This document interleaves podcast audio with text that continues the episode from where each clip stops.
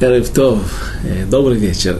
Мы продолжаем наше занятие по книге Шмуэлем и прошлое занятие э, во время прошлого урока закончили 17 главу и подошли к 18.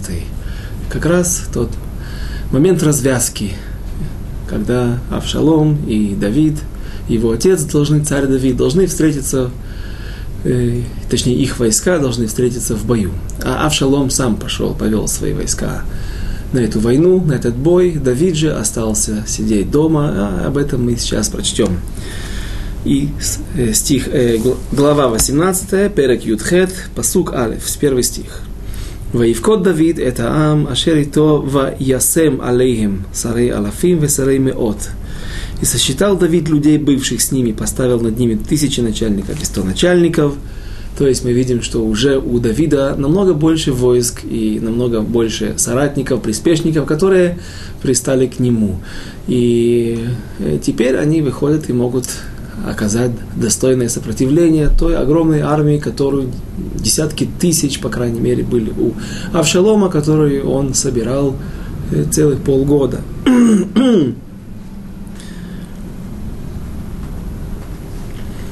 стих 2, פסוק ב', וישלח דוד את העם השלישית ביד יואב, והשישית ביד אבישי בן צרויה, אחי יואב, והשלישית ביד איתי הגיתי, и отправил Давид народ, треть под начальством Юава и треть под начальством Авишая, сына Цруи, брата Юава, и треть под начальством Итая Гитиянина. Об этом мы уже говорили. Тот, тот Плишти, филистимлянин, который перешел на сторону Давида, и, по-видимому, здесь он уже прошел Гиюр, стал частью еврейского народа, потому что и было, было бы проблемным считать, э, объяснять, что Давид поручил, дал ему в руки руководить третью народа Израиля, если бы он не был э, частью Израиля. Стих 3. Э, стих 3. ויאמר המלך אל העם, יצא יצא גם אני עמכם, и сказал царь народу, пойду я с вами. ויאמר העם, לא תצא, כי אם נוס ננוס, לא ישימו עלינו לב, ואם ימותו חציינו, לא ישימו עלינו לב, כי אתה כמונו עשרה אלפים, ואתה טוב כי תהיה לנו מעיר לעזור. И сказал им царь,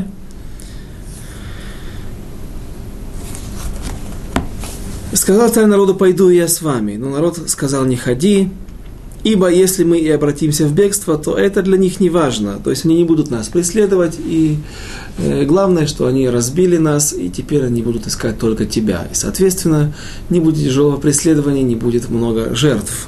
Если же ты будешь вместе с нами, то, разумеется, они будут, мы будем стоять вокруг тебя стеной, и до последнего, до последней капли крови мы будем оборонять своего царя, и, соответственно, ляжем все, поляжем все, и пока, пока они не доберутся до тебя. Поэтому лучше бы тебе остаться дома. Народ сказал ему и, и если даже умрет половина из нас, то и это будет неважно им. Ибо есть еще 10 тысяч таких, как мы, и так лучше, чтобы ты помогал нам из города.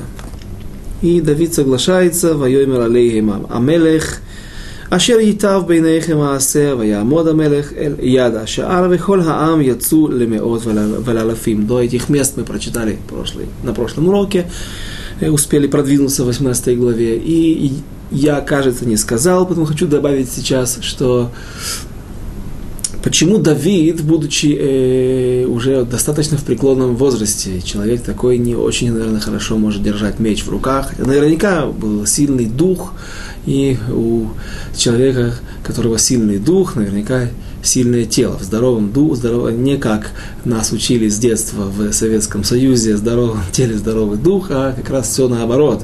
У кого здоровый дух, у того и э, меньше проблем с телом, со здоровьем его. И поэтому Давид, если он и думал идти на войну, то, скорее всего, он умел еще воевать и поражать врагов. Но э, наверное, или не наверное, давайте так скажем, когда был этот бунт. Э, царь Давид, когда умер, в возрасте 70 лет. Царю Соломону было 12. Почему он уже был царь? Потому что еще при жизни Давид его воцарит. Это мы, может быть, вместе также продолжим изучать в книге Мелахим после окончания книги Шмуль Бет, в книге царей. И когда был бунт царя э, Авшалома, сына Давида, то тогда, говорят, э, Шломо, Соломон, был в возрасте 6 лет. То есть в, 70, в возрасте 70 лет Соломону было 12 лет, стало быть, 6 э, лет, если перекрутить пленку назад, получается 50, 64 года. То есть вот этот, эта война, эти события произошли, когда Давиду было 64 года, все же, по, любым мнениям, это достаточно преклонный возраст, чтобы идти на войну. И, наверное, Давид не ходил бы на другую войну, если бы она случилась. Но здесь желание Давида идти на войну объясняется еще одним. Он является причиной этих всех бед, этих всех событий. Он об этом знает, он знает о многих о, своем, о своем преступлении против Урия, Хити, и что все эти наказания пришли от Всевышнего. Как следствие того греха и как расплата за тот проступок Давида, и поэтому он хочет идти и помочь народу хоть как-то. Но народ говорит ему верную мысль, правильную свару. Свара – это мысль, эм, идея, э, что твои намерения хороши, но э, это может вызвать у нас проблемы. Для нас ты можешь стать причиной нашей гибели. Поэтому оставайся и молись за нас в этом городе, в, в Маханаим. Стих 5. ויצב המלך את יואב ואת אבישי ואת איתי לאמור לאט לי לנהר, לאבשלום וכל העם שמעו בצ... בצוות המלך את כל השרים על דבר אבשלום. И приказал царь Йоаву, Авишаю и Итаю, всем главнокомандующим, сказав, будьте поосторожнее ради меня с отроком Авшал, с Авшаломом. Посмотрите, он называет его отрок, он называет его юношей. То есть Давид относится к тем страшным поступкам своего сына э, с какой-то толерантностью. То есть он э, все же оправдывает его в чем-то. И, наверное, из слова «отрок» мы видим, что он думает, что все же это сделано по неопытности, по молодости. Он не был нечестивцем в принципе, в своем корне, но хотел сильно править, и это толкало его, к, подталкивало его к этому бунту, и как мы уже неоднократно э, приводили наших мудрецов, высказывания наших мудрецов, точнее спор наших мудрецов, которые говорили, что не поня... спорят, э, думал ли Авшалом убить отца, хотел ли он убить или нет. Говорят наши мудрецы, что Авшалому было также, перед ним это была также дилемма, также было Каше и Авшалом на это, как и нашим мудрецам, убить ли своего отца или нет. И, и отсюда мы видим, что Авшалом, в общем-то, не был однозначно настроен на убийство своего отца, а только думал сместить его с престола, оставить в живых, посадить его как э, царя в отставке, царя на пенсии, рядом по правую руку от себя, дать ему почет – максимально возможные при этом положении и сидеть рядышком на троне. Поэтому Давид и продолжает э, жалеть своего сына, который является его смертным врагом тут же. Дальше, стих шестой. А, мне дочитали пятый, прошу прощения. И приказал и весь народ слышал, что приказал царь в поле э, всем военачальникам об Авшаломе. То есть теперь мы видим, что не только главнокомандующие слышали верховное начальство, а также и все э, офицеры, непосредственные начальники, командиры мелких подразделений. Теперь стих 6, посук Вав. ויצא העם השדה לקראת ישראל, ותהי המלחמה ביער אפרים. И выступил народ в поле навстречу израильтянам, и было сражение в лесу Ефраимово, Ефраимовом. Э, где происходит сражение? На восточном берегу реки, берегу реки Иордан. Э, лес в, в лесу Эфраимовом. Где находится колено Ефраима? На западном берегу реки Иордан. Внутри э, первоначальных границ, обещанных Всевышним, внутри основных границ э, земли Израиля. То есть, еще раз напомним, территория эта простирается, которая попала, э, которая была отдана по жребию для колена Ефраима при разделе земли Израиля, простирается от севера Иерусалима, и вот, возможно, даже наша студия, где мы сейчас сидим и записываем этот урок, Гар Хоцвим, э, он находится, э, находится также на его территории, потому что Рамот, крайние северные районы, северные районы, правильно, северные районы э, Иерусалима, они уже находятся на территории Ефраима, потому что, вспомним самый первый стих в нашей книге, с чего мы начинали, Вайги Шихат,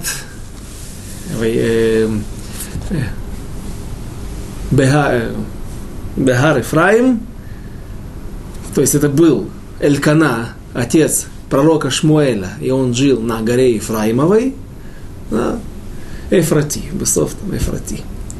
Бен Тогу, Бен Эфрати. А что получается, что это был город, который принадлежал колену Левита, в котором жили левиты, у которых не было своей территории колена, и они могли жить в любом колене. Это были левиты ефраимовские. И, соответственно, мы понимаем, что недалеко та могила пророка Шмуэля, которая находится от нас недалеко, это и самая, может быть, южная граница колена Ефраима. Дальше. Теперь вопрос, который другой, который, которым я вас подвел, который уже давно все спросили, а какое имеет отношение за Иордания, восточный берег реки Иордан к э, западному берегу реки Иордан, где живет колено Ефраима.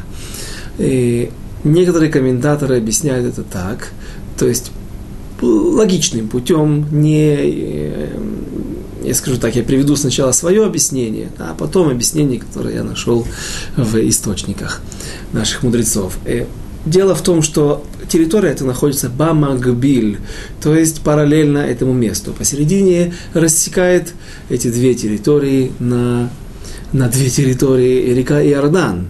Но если посмотреть эту границу колена Ефраима от э, северных границ Иерусалима и до Шхема, потому что вся Самария современная принадлежала колену Йосефа, а у Йосефа была двойная доля – и Ефраим и Минаши. Так вот, Минаши сверху, от Шхема и до озера Кинерет или до Израильской долины. Также половина колена Минаши осталась параллельно на вновь восточном берегу реки Иордан, это выше, под голландскими высотами где-то. А вот э, Ефраим был, компактно находился внутри границ Израиля, на своих территориях. Но поскольку лес этот находился буквально параллельно, если провести Э, горизонтальную, горизонтальную линию из Израиля в сторону востока, в Иордании, то этот лес и будет находиться напротив этого колена. И, возможно, поэтому э, его назвали лес Ефраима. Но совсем недавно я наткнулся на еще одно объяснение, э, которое приводит один из решоним, эпохи решоним, это уже очень авторитетный источник, Меири, в своем комментарии на Вавилонский Талмуд он говорит, когда касается этого стиха, э, этого места, он говорит, что э, интересный закон, что ведь много лет, сколько лет, пока существовало разделение, оно не было, то есть в, в, в, до первого храма и в, в, то есть 400 лет, приблизительно 360, 4, скажем, Давид правил 40 лет, правильно. 369 лет простоял храм э, в Шило, э, то есть 400 с лишним лет э, до эпохи первого храма. И после построения первого храма, который простоит еще 400 лет, то есть около 800 лет, э, евреи жили компактно в своих границах каждого колена. Как будто бы, э, не дай бог сказать, но как 12 различных отдельных народов. У каждого были свои э, э, дефекты речи, были такие племена, как олени, которым эф, эфратияне как раз, они не выговаривали букву э, шин, ша, они говорили са, с, с. Э, то есть э, не могли выговорить мою фамилию Шатхин, они бы сказали Сатхин. Эм, э, И другие, у других было, было какое-то другое отличие. Может быть, колено Бениамина было сли, э, очень высокие все, как мы видим на, по примеру э, царя Шауля. И, может быть, поскольку Давид был, известно, что он был рыжий, красный, красные волосы, огненные волосы, то, э, может быть, и другие иудеи были такие же. То есть, известно, что были отличия, были акценты, были... И, несмотря на то, что это один цельный народ Израиля. А почему не делились? Почему, делились и не смешивались? Потому что если человек э, женится на ком-то, э, а, например, эта девушка, она должна прийти с собой, э, теперь перейти из того, из другого колена, например, Беньямина в колено, и, и, и будет стать замужем за каким-то иудеем или эфратиянином. Но если, допустим, девушка это является единственным наследником своего рода. То есть э, нет сыновей, нет братьев у отца, дядей, нету дедушек, двоюродных дедушек, которые прежде всего должны такая эм, иерархия в наследовании сначала сыновья, потом нет сыновей, идут дяди, братья родные и так далее, как мы это перечислили сейчас. Э, э, и если нет никого мужского рода, кто бы мог оста- э, унаследовать эти земли, то тогда Тора нам говорит, как мы это учили в Торе, Бнот Славхад, пять дочерей Славхада, который погиб в пустыне, но не оставил после себя сыновей, а было пять дочерей. И вот они подошли к Моше и просят чтобы дать им удел в земле Израиля, и Моше обращается ко Всевышнему, и тот говорит, конечно же, это исключение, но оно логичное, нету э, основных наследников, так идут тогда другие родственники женского рода.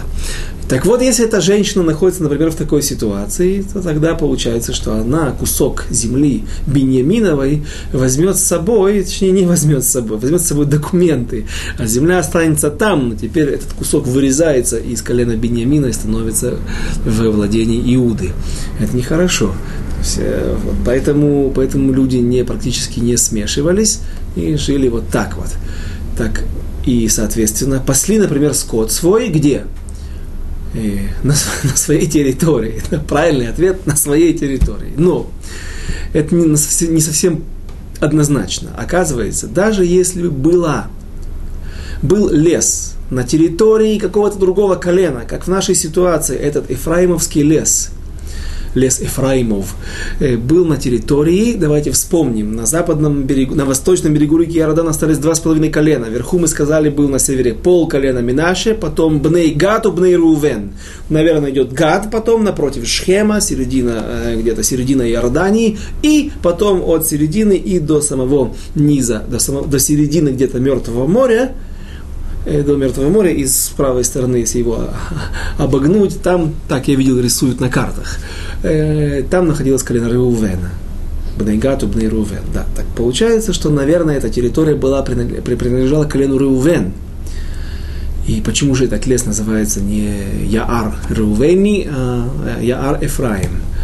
Так вот, Меири объясняет, что несмотря на то, что все пасли свой скот, крупный, мелкий, скорее всего, мелкий, э, на, на своих территориях. Но вот если была какая-то близлежащая территория, которая в табу, как здесь называется, в Израиле, э, то есть в, в, земельных, в, в земельных властях, властей, не знаю как, в этих инстанциях, записано на имя Ефра, э, Реувена, но там растет лес. Так вот, в такой ситуации любой представитель любого колена может внедряться в этот лес, вторгаться и пасти там свой скот. Наверное, это было не очень удобно, потому что там есть дикие животные. Об этом мы говорили. Еще будем говорить сегодня, кстати. Огромное количество диких животных, против которых даже армия не выстояла. Очень интересно. И никому, наверное, в голову не придет послать туда свои стада и постоянно это делать.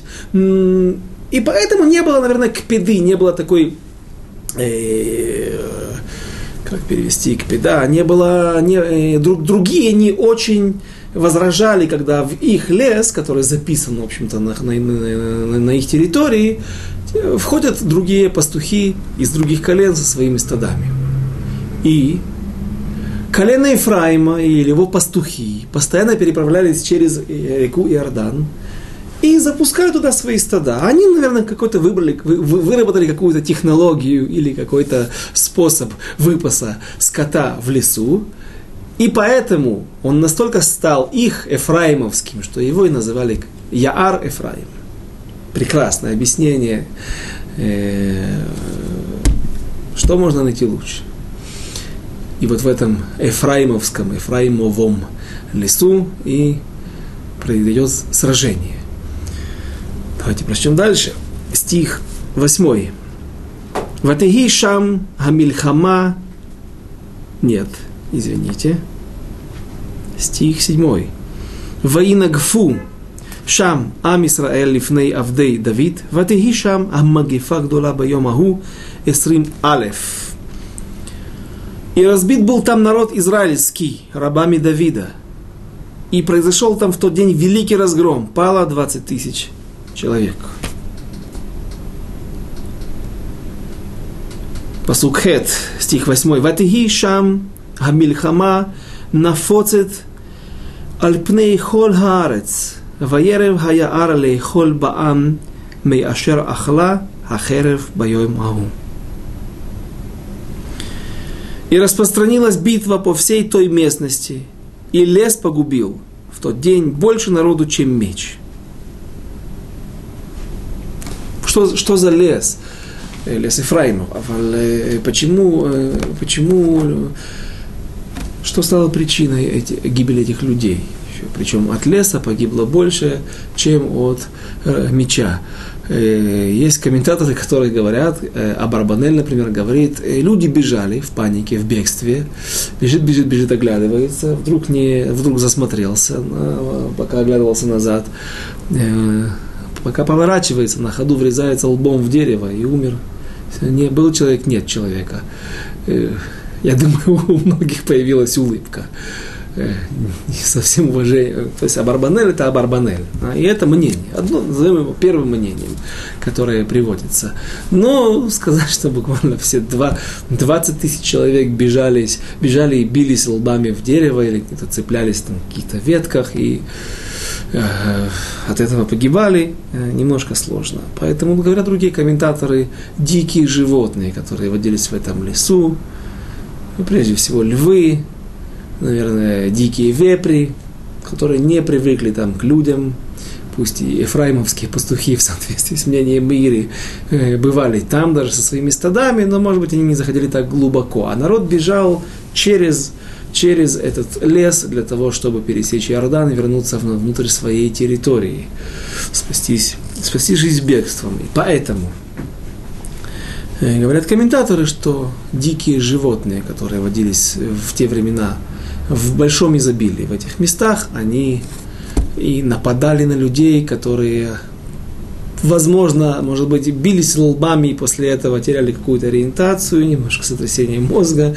или теряли какую-то скорость, застревали где-то в ямах, падали в ямы, запутались в каких-то кустарниках, и тогда они становились добычей для для диких животных. То, что есть там дикие животные, пусть вас не удивляет, потому что много в наших источниках встречаются упоминания о диких животных. Прежде всего вспомним Давида, который, рассказывая о том, что он может пойти и сразиться с этим монстром Голиатом, и объясняя царю Шаулю, и он говорит, что бывало, что приходил лев на стада моего отца, а иногда медведь. Э, то есть вот еще медведи, бурые медведи, скорее всего, думаю, коал австралийских здесь не было, и белых медведей тоже. Лесные бурые медведи приходили и хватали на, на какую-то добычу из овцу из моего стада. И вот он гнался за ними, я гнался и поражал их прощой, и вот там с мнения, что он показал э, ремень, который был у него сделан из кожи этих вот э, животных, которых он убил в единоборстве, то есть одной прощой. Что еще? Царь Соломон в своей книге, в Мегила, Шира Ширим, песнь песни, говорит ми Михарарей Арайот, Э, вот там кто-то, понятно, там это все сплошная аллегория, а образный э, рассказ любви между юношей и девушкой, которые, в роли которых выступает народ Израиля, девушка и Всевышний, это юноша, как бы, э, но все же он говорит, что он Израиль называет вот там горы животных, звериные горы, то есть горы Арайот, горы, в которых живут хищные дикие животные – еще случай, который был недалеко в этой местности, в Ерехо. Будет, точнее, мы еще не здесь, мы еще не там. В книге Мелахим царей, когда Элиша, э, наследник, ученик и наследник э, пророка Ильяу Анави, пророка Ильяу, когда получает вот, в наследие ту удвоенную силу э, от пророка Ильяу, силу пророчества. И там действительно считают наши мудрецы и приводят э, чудеса подобные, которые делал оживление мертвого, которые делал Ильяу, и у него получалось дважды это. То есть все, все, что он не делал, у него было вдвое больше, чем, чем чудес, чем у его учителя Ильяу. И вот он, получив тот самхут, тот посвящение в главного пророка народа Израиля, идет в городе Ерехо, проходит там. И вдруг вышли дети, которые стали его э, над ними издеваться и кричали «Кереах», «Лысый». Э, мы не будем во все вникать, входить, потому что э, давайте оставим это для своего времени. Ну, в общем, Лиша по своим пророческим даром видел э, э, проблемность этих детей, что из них выйдут великие нечестивцы, и поэтому он сделал чудо. Какое чудо? Э, из леса вышли медведи и уничтожили этих детей, загрызли этих детей. То есть, э, несмотря на то, что это было чудо, и сначала образовал, первое чудо было, что образовался лес, а потом, то есть, даже чудо должно происходить в естественных, э, э, он создал естественную среду обитания для медведей. Медведи не водятся в степи и в пустыне. Медведи водятся в лесу, как правило, если это не Антарктида. Это поэтому сначала был создан лес, а потом вышли медведи. Но э, все же не вышли какие-то саблезубые тигры из Африки или кто-то еще, а именно животные, которым свойственно жить в этом месте. Что еще, какой можно еще пример привести? Вот наш пример. То есть много животных. А, давайте еще один на этом список закончим. Когда в будущем э, будет разрушен храм и евреи уйдут в изгнание, то э, в этой земле, по принципу э, римлян и всех властителей разделяй и властвуй, будут заселены другие народы. Народ кутияне, как сегодня мы знаем, и как в христианских летописях они напоминаются, упоминаются самаритяне, шомраним, кути на иврите. Они были из какой-то области, провинции Кута, может быть, это современный Белуджистан в Иране, может быть, что-то другое, и вот какой-то народ он переселил оттуда, чтобы оторвать их от своей земли, и подорвать у них возможность к бунту, и переселить на их в чужую землю, чтобы там они себя чувствовали изгоями, не так уверенно, и поэтому то же самое делали в советской армии. Люди с Украины служили на Северном флоте, люди с севера служили на Черноморском флоте, люди с Прибалтики служили на Дальневосточном флоте, чтобы не хотелось убежать домой, не было так близко. А э, люди с Востока и Сибири служили на Балтике. Поэтому Э, когда переехали сюда кутияне, они, как известно, прошли гиюр фальшивый, и потом их вывели из рядов народа Израиля, они остались служить идолам, э, но причина их была интересная. Они, поскольку были идолопоклонники, они думали, что звери, которые нападают на них, не давали им жить. То есть представьте, сколько было там животных, что люди строят деревню, И ночью они не могут даже обороняться, не помогает ни охрана, ни охрана, ни забор, ни... Приходили животные, атаковали их селение, их э, хлева, там, где находились животные их домашние, и уносили добычу. Им стало, было очень тяжело жить и сопротивляться эти, э, этим атакам, поэтому они подумали, что местные боги, хас шалом, как будто бы есть боги в каждом месте своем, так вот местные боги на них гневаются, и поэтому нужно э, стать, служ, служить местным богам. Так они старых своих не забыли, а, и стали как бы служить и новым. В общем, то, что диких животных было в изобилии во всех этих местах, а уж тем более в диком лесу, где практически не ступала нога евреев. Э, это и стало причиной. Интересно, что э, гибли, э, говорят, что по-разному можно прочитать стих. Предыдущий стих говорит нам, что погибло 20 тысяч человек. И потом следующий стих, и лес погубил больше, чем от меча. То есть, и среди этих 20 тысяч 11 тысяч погибло от львов, тигров, и диких медведей и вепрей, а 9 от меча. А можно, а некоторые говорят иначе. Потери были намного более страшные. И 20 тысяч погибло от меча, и лес погубил еще больше, чем от войны. То есть и еще 20-21 тысяча погибли от животных в этом лесу. Но главное все же, что же с Авшаломом? Давайте как раз приблизимся к этому.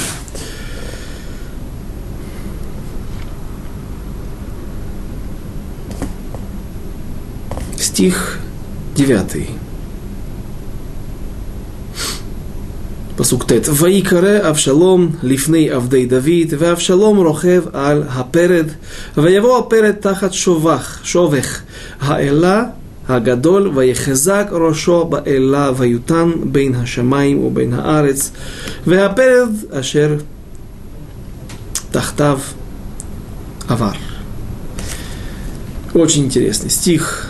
И встретился случайно Авшалом с рабами Давида. А Авшалом ехал верхом на муле. Еще раз, раз, наверное, третий, четвертый, вспомним на протяжении всех наших уроков, это смесь э, осла с лошадит, с жеребицей, с лошадью. Поэтому он называется мул. Они бездетны, не, не, не, не могут продолжать э, рожать кого-то. То есть это такой гибрид. Они быстрые, как лошади, и выносливые, как ослы. Дальше. Потому, наверное, царские сыновья и сам царь, царь Давид также ездил на переде, на муле. И когда проходил мул под густыми ветвями большого теребинта, зацепились волосы головы его, Авшалома, за ветви теребинта, и повис он между небом и землей. А мул, что был под ним, ушел. Э, говорят наши мудрецы в трактате Сота, десятый лист, вторая страница. Амур, мул, который под ним прошел. Что это значит? Разве мы не понимаем, разве нужно это писать? Разве мы не понимаем, что если человек зацепился своими волосами за дерево на ходу, то он останется там висеть. А мул, которому он, скорее всего, не был привязан, как стремена, стремена не привязывали, просто в них вставляли ноги, поэтому му пройдет, если он продолжает двигаться. Если это произошло в одно мгновение, он наверняка не почувствует, что хозяин где-то там зацепился и повис, и он пройдет дальше. Слова лишние. И еще более лишние слова. И повис он между небом и землей.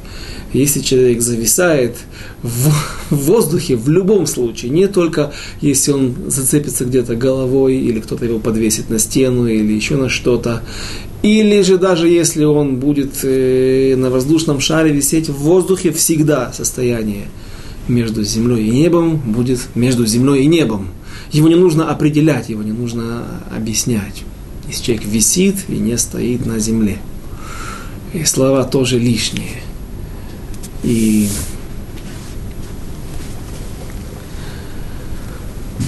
И еще один вопрос. Авшалом здесь, найдет свою смерть. Это последний его бой, это последние его минуты жизни. вопрос, который задал, скорее всего, мужчины, технический вопрос, очень понятный напрашивающийся. А э, меча у человека нет, он же не зацепился и потерял сознание. Не ударился, как по Барбанелю большинство народа Израиля, его войск. Он зацепился волосами и наверняка был в нормальном состоянии. И, то есть он видел, чувствовал, э, мог функционировать. Идя на войну, он наверняка шел с оружием. И если не, кроме меча, наверное, был еще какой-нибудь корти, какой-нибудь нож.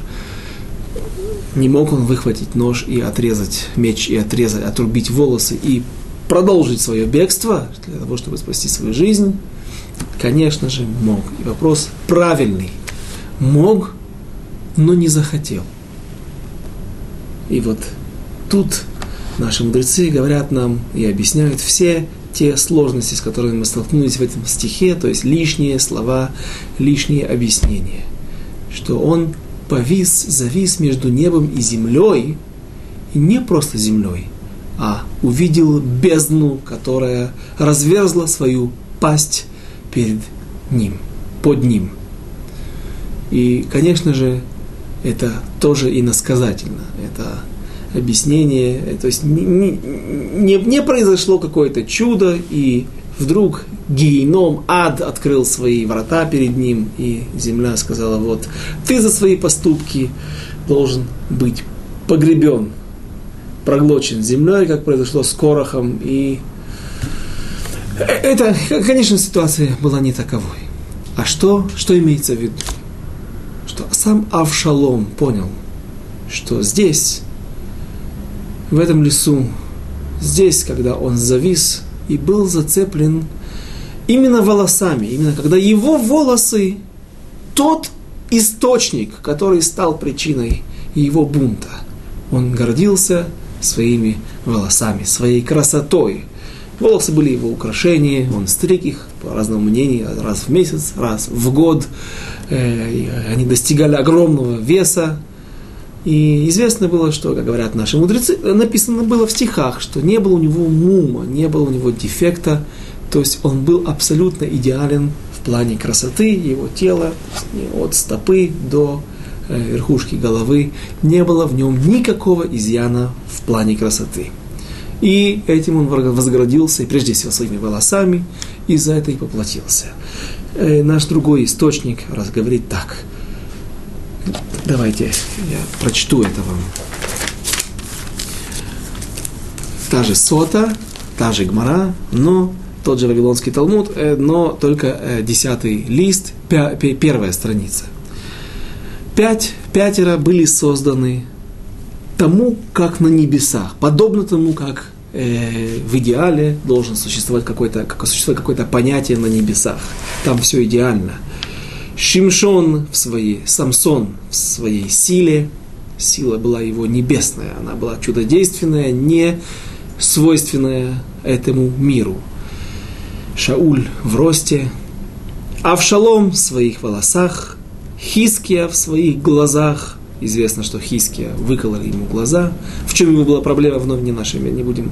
Асаэль в ногах, все вспоминают, что не было такого быстрого человека. Пробегая над, колос, над полем, наши мудрецы уподобляли его, э, по, по, говорили, что он мог пробегать по верхушкам колосков пшеницы и не сломать их. Настолько он был легок и, наверное, летел э, многометровыми шагами. И пришло время, за это он и поплатился положился на свои ноги, что он догонит Авнера, поразит его сейчас, он молодой, а когда пришло свое время, ничего это ему не, не, это ему не помогло. Авшалом своими волосами. Шимшон тоже, мы помним, Самсон за свои, за глаза, э, нет, в своей силе пошел за красавицами и этим же и поплатился. Авшалом в своих волосах. То есть, это были люди с огромным потенциалом, который был дан им в подарок с небес. И они его не использовали тот потенциал, огромный потенциал, который был у Шимшина, ту силу он также тратил и на женщин. Как, спросите вы, мы не изучали книгу с э, Шафтим, судей, как спрашивает, спрашивает каждый человек. Ну, он же знал, что Далила постоянно зовет каких-то врагов, зовет этих вот... Э, филистимлян, чтобы они пришли и схватили его. И после этого вновь он идет за ней. Как он, а потом, да, да, таки открыл ей свою тайну, тайну своих волос и был, и погиб из-за этого. Говорят наши мудрецы, что та могучая сила, которая была ему дана с небес, он ее направил не в русло, и такая же могучая тяга к, краси, к, к, этой Далиле была у него, что он не мог устоять. То есть у него было могучее все. Сила физическая, сила духовная, и Ецар-Ара, дурное начало, было такое же. И за это он поплатился, потому что не смог в, в, использовать свой потенциал, э, который дан был ему с небес в подарок. И Авшалом также э, гордился и кичился своей красотой, назвал дочку свою, которая была так же красива, как и его сестра Тамар, и дочку назвал Тамар, потому что все очень, все, все, все сходится, все подходит. Сестра красавица Тамар, значит, дочка такая же красавица, тоже ей, ну, все, никакое другое имя. Тамар – это эталон красоты. Талан это сим, Тамар – это символ красоты. Поэтому и дочка будет называться так же, и так далее. И вот когда он вдруг цепляется, застряет своими именно волосами. Он понимает, что именно тот источник, который стал причиной всех его действий и все то, к чему он пришел, именно за него он зацепается, и он становится ему ловушкой, он понимает, только сейчас он, если до этого, может быть, были у него сомнения, но он не был уверен, что он не прав, то теперь он понимает, что здесь конец пути. Эйнтаам – нет никакого смысла продолжать. Не сегодня, так завтра я буду пойман, буду казнен. И он решает остаться здесь и дожидаться, пока солдаты Давида, рабы Давида найдут его в этом месте, в такой ситуации якобы пойманный в ловушке, и пусть они его убьют, и таким образом попытаться себе искупить то, что он наделал те грехи, которые он совершил, придя, поднимая бунт против своего отца, помазанника Всевышнего, придя на десять его наложниц, э, бросив на, на смертный бой десятки тысяч евреев, а мы не знаем, сколько погибло, наверняка погибли и евреи со стороны войск. Давид десятки тысяч погибших еврейских душ, которые могли бы жить, существовать молиться, выполнять заповеди, рожать детей, жить спокойно, если бы не он. Подобные примеры мы находим еще в нескольких местах в наших писаниях, а точнее в Торе. Написано, что когда пришел Эйсав к своему отцу, Ицхаку, и говорит, Кумави, вставай, грубиян, встань, отец, я пришел тебе и ешь, скушай, по, вкуси моей похлебки, говорят наши мудрецы, что, говорит Мидраш, что он не смог поймать кошерного животного, и поэтому поймал собаку и сделал своему отцу Ицхаку. Главное, дай мне брахот. Кто ты? Я твой сын Эйсав. Ваихаред Яаков Харада Гдола, Пахат Гадоль. И вдруг Яаков, Исхак, простите, Исхак испугался. Что случилось? Исхак боится, что Исав убьет. Нет, Исав, будь таки, пусть он и был таким великим нечестивцем, но он не поднимет руку, наверное, на своего отца. Не этого он боялся. Испугался он другого. Он понимает, что благословение – которые были им предназначены для Исава. Их забрал Яаков. А что это значит? Это значит, что тот спор, который был на протяжении всей совместной жизни до этого момента, между Ривкой и Ицхаком, спор, нужно ли все благословения отдать Яакову потому что он праведный сын, и Ицхак это знал. Ицхак знал, что это Исав, что от Исава произойдет проклятый Рим, проклятая Римская империя, Эдом, вся Европа, которая столько проливает еврейской крови, проливала и продолжает, и желают этого. Он знает, что от него произойдет Исав, но он знает, э, что, что от Исава. Он знает, что Исав слаб, его нужно усилить, его нужно лихазек, ему нужно дать благословение. Яков сможет справиться в жизни сам, благодаря, пусть без благословений, пусть в бедности, но, тем не менее, у него есть духовные, душевные силы для того, чтобы пройти всю нашу историю до конца, до того момента, когда придет Машиах, Бимгира Бимгира Ривка же говорила не так. Нет никакого смысла вкладывать в Исава. Тратить попросту. Дать, усилить его только против евреев. Он будет издеваться еще больше над евреями. Пусть ООН, различные резолюции против нас. Не дай Бог сплюнуть в сторону арабов. Сразу же все кричат. Но у нас есть связи, у нас есть наши миллионеры в Америке, есть лобби, Америка, еврейская в Америке, в других местах, и поэтому как-то еще, получается, удается лавировать, удается выкручиваться. Но прежде всего, конечно же, нужно полагаться на Всевышнего, и все, все, все избавления происходят от Него. И поэтому Ривка говорит, Почему она утверждала, шла против Ицхака? Да, она второй Гдоля она вторая, второй, э, Ицхак Моше, а она Аарон как бы там ни было, все же Моше больше. Почему ты, как ты находишь э, правильным спорить против э, тот, кто более мудрый, чем ты? У Ривки было право на это. Она, право, она считала, что вот здесь она понимает лучше. Почему? Она видела своего брата, своего сына Исава, что он был в точности похож на ее брата, Лавана, с которым она росла в одном доме. И она говорит, ты не знаешь, что это такое. Ты не знаешь, что такое мой брат Лаван. Не поможет ничего. Поэтому она считала, что нет никакого смысла. И вот, в конце, когда Ривка путем хитрости. И это не обман, потому что не просто воровство, как рисуют наши недруги. Я, Яков, который стоит сверху над, с, с миской чечевицы над умирающим несчастным братом Исавом, и тот просит, э, просит, «Э, дай мне немножко покушать, я умираю, а он ему говорит, «Э, что ты можешь мне за это отдать? Отдай первенство, отдай благословение. И все было сделано на основании Руаха Койдыш, этот голос Всевышнего сказал ему так делать, поступать Якову. И вся эта ацага, весь этот театр, который был с воровством благословений, был предназначен только для одной цели, чтобы доказать Ицхаку, что права Ривка. И когда Ицхак понимает это, написано, что он испугался, задрожал.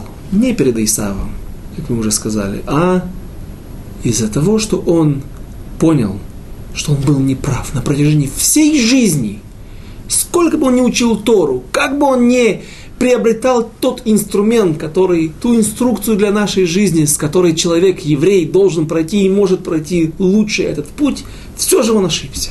Ошибся в свое в этом споре. И нет более страшного, э, страшного ощущения, нет большей боли, чем то, когда ты понимаешь, что несмотря на то, что ты планировал, но перед тобой находится совершенно иная реальность. Та реальность, которую устанавливает Всевышний. Еще один пример, и на этом закончим. Э, закончим с, э, с примерами. Братья, когда приходят к Йосефу, говорит им Йосеф, они, Йосеф, ваш брат, я тот Йосеф, ваш брат, который вы продали в Египет, а еще отец мой жив, Яков, и Луяхлю Ахав Ларанот. И не могли братья ответить Йосефу. Кинивгалуми панав, ибо очень сильно испугались. Вновь приведем Мидраж, чтобы сказать, это было не страх перед тем, что он их казнит. Потому что известный Мидраж, который говорит, что Иуда послал там других братьев разведать рынки, базы центральные военные, эти 10-11 братьев могли разнести весь Египет. Такая была сила у братьев, у сынов Якова. Чего же они испугались? Та же причина. Они думали, что они давно уже закончили с Юсефом. Один раз и навсегда. Продали его, он где-то сгнил, умер, живет где-то среди, уже давно не живет среди неевреев, будучи рабом. И вот проходит 21 год. И они понимают, что все их намерения, все их замыслы, все их планы, все рушится. Как бы они не хотели вмешаться в течение жизни, как бы они не хотели вмешаться в проведение, человек планирует, планирует, метахнен, делает, вкладывает деньги, вкладывает силы, и вдруг в один прекрасный день он понимает, что он предстает перед ним совершенно иная картина, совершенно иная реальность, реальность не которую он планировал и хотел, а реальность та, которую установил Всевышний, запрограммировал Всевышний. И она настолько отличается от той картины, которую он хотел бы видеть. Нет большего генома, нет страшнее, чем, нет хужего ада, чем вот от, такое открытие, которому некоторые люди могут прийти в, этой, в нашей жизни. То, что случилось с Исхаком, с братьями Иосифа, и то, что увидел Авшалом. Авшалом понимает, что он увидел бездну, которая разверзла свою пасть. Он почувствовал, что он в гейноме, когда он понимает, что все его планы были неправы. Когда вновь для завершения он понял это, когда именно за тот источник, который был источником его гордости, его преступлений, этим же местом он и поплатился. Оно стало ему ловушкой. Поэтому Авшалом решает найти здесь свой последний, встретить здесь свою смерть. И приведу слова на завершение истории с Авшаломом. Слова, красивые слова из Мидраша, Ялкут Шимони, который говорит, мы не прочитали еще один стих, прочтем его позже, после. Йоав берет, когда находит Авшалома, он берет три стрелы и вонзает их в сердце Авшалома. И написано, что они Э, пробив тело Авшалома, вонзились в сердце Тирибинта, Эйла, Белевга Эйла, в сердце того дерева, на котором он висел.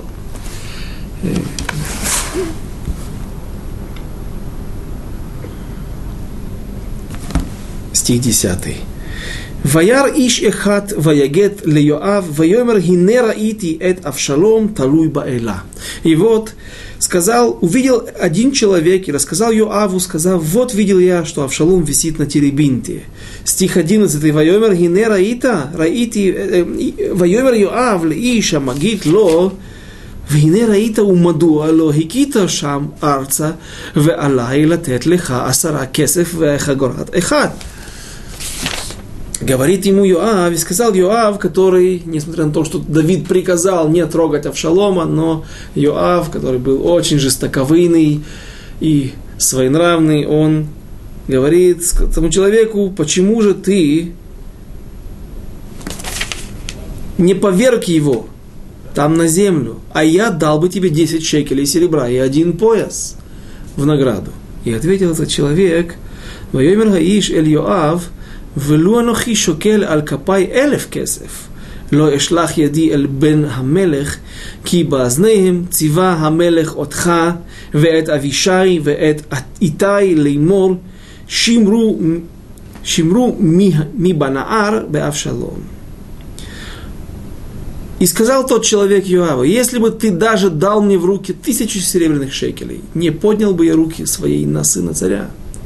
Человек этот очень крепкий, очень смелый. Он не пасует и говорит Йоаву, одному из самых великих э, в правительстве Давида, в народе Израиля. Он отвечает ему, и смотри, ты же знаешь, что царь заклинал всех. Приказал вслух при нас царя тебе, тебе лично. Не просто так сказал, это может, быть, я не слышал, или ты не слышал. Сказал тебе лично. Я вешаю. И Итаю, сказав, сберегите, кто бы там ни был, отрока Авшалома. 13 стих. О, асити бенавши шекер, вихоль давар, ло якахед мин хамелех, ваата титьяцев минегди. Если бы я солгал, рискуя жизнью своей, то все это не, устай, не утаилось бы от царя, а ты был бы в стороне. Э, лит, лит, лит Яцевкины, где это стать против меня, не обязательно в стороне. Может правильно перевести как в стороне, но и против меня. То есть он говорит ему еще дальше, он его увещевает. Ты меня сейчас подстрекаешь, пытаясь купить, дать мне какое-то вознаграждение, что, и чтобы я чтобы я поднял руку на этого отрока, когда дойдет дело до суда, и царь Давид спросит меня, почему ты так поступил, я скажу, меня попросил Йоав, смотри, второй человек после тебя в, в государстве, то ты не станешь меня, меня защищать. Титнацевки, Титьяцевки нигде, станешь в другом месте. Ты мне не будешь в помощь. И сказал Йоав, стих 14. «Ваемер Йоав лохен ахила лефанеха, ваиках шлаша шватим бехапо, ваиткаэм белев авшалом, одену хай белев хаэла». И сказал Юав, теперь те строчки, которые я вам уже процитировал по памяти, «Ничего, нечего мне тут мешкать с тобой, не хочешь, не нужно, не нужны мне твои услуги, я смогу разобраться с Авшаломом и сам». И взял три стрелы в руку свою и вонзил их в сердце Авшалома, когда тот был еще жив, в ветвях, а, в ветвях теребинта. Перевод, он висел в ветвях теребинта, но нам нужен перевод другой, точный, абсолютно дословный. Не объяснение, что он там висел в дереве, а вознили, вонзились они в, э, в сердце, в сердце теребинта. Белев хаэйла. Вот наши мудрецы говорят, очень красивые строки, трогательные строки, трагические, но объяснения. И алкучим они, так пишут наши мудрецы. Теребинт, не было у него сердца. И дано было ему сердце. То есть изначально оно было создано без сердца, но было дано ему сердце. Как сказано, нет, извините, море не было у него сердца. Изначально оно было создано без сердца, и было дано ему сердце, как сказано, замерзли глубины в сердце моря, когда народ Израиля выходил из Египта. Шли они по суху, потому что все замерзло внизу, в сердце моря. У небес не было сердца, и дано было сердце, как сказано в Синайском откровении – а гора Вегар Боэр Адлева Шамаим. Когда на горе Синай народ Израиля получал Тору, то написано там, что гора горела, была объята пламенем, и пламя поднималось до сердца небес. Придет море, у которого не было сердца, и взыщет от египтян, у которых было сердце – но угнетали евреев в Египте, поступили бессердечно, угнетали жестоким, жестоко угнетали евреев в Египте. И вот придет море, у которого не было сердца, и взыщет с египтян, как бы отнимет их сердце и утопит египтян в сердце моря. Придет Теребинт, у которого не было сердца, и дано было ему сердце, и взыщет с Авшалома, которому дано было сердце, но использовал его неправильно. Но украл сердца Давида, суда, Верховного суда и Израиля. Написано, и украл Авшалом сердце Израиля. Придут небеса, у которых не было сердца, и которым дано было сердце, и спустят ман для народа Израиля с небес, у которых было сердце – и использовали его по, по предназначению, и которые хранили Тору бехоль левавхем, бехоль навшехем, э, бехоль левавам, бехоль навшам, хранили Тору всем сердцем и всей душой. Три стрелы вонзаются в сердце Авшалома, за те три сердца, которые он украл, как кенегет, как напротив, меда кенегет меда, мера за меру, за то, что Авшалом украл три сердца. Сердце Давида, Давид даже до конца он был с Авшаломом и переживал о его смерти, горько его оплакивал. Сердце суда, Верховного суда, Сангедрина, которые тоже, наверное, пошли в какой-то своей части за, народ, за, Авшало, за Авшаломом, и сердце народа Израиля, которое украл Авшалом. На этом время наше подошло к концу. Мы завершим наш урок, а Байзрат Ашем о том, что же произойдет дальше, как закончится эта война, как отреагирует и будет вести себя Давид, и продолжение истории дома Давида. Об этом мы поговорим с Божьей помощью через неделю. Сейчас до свидания. До встречи через неделю.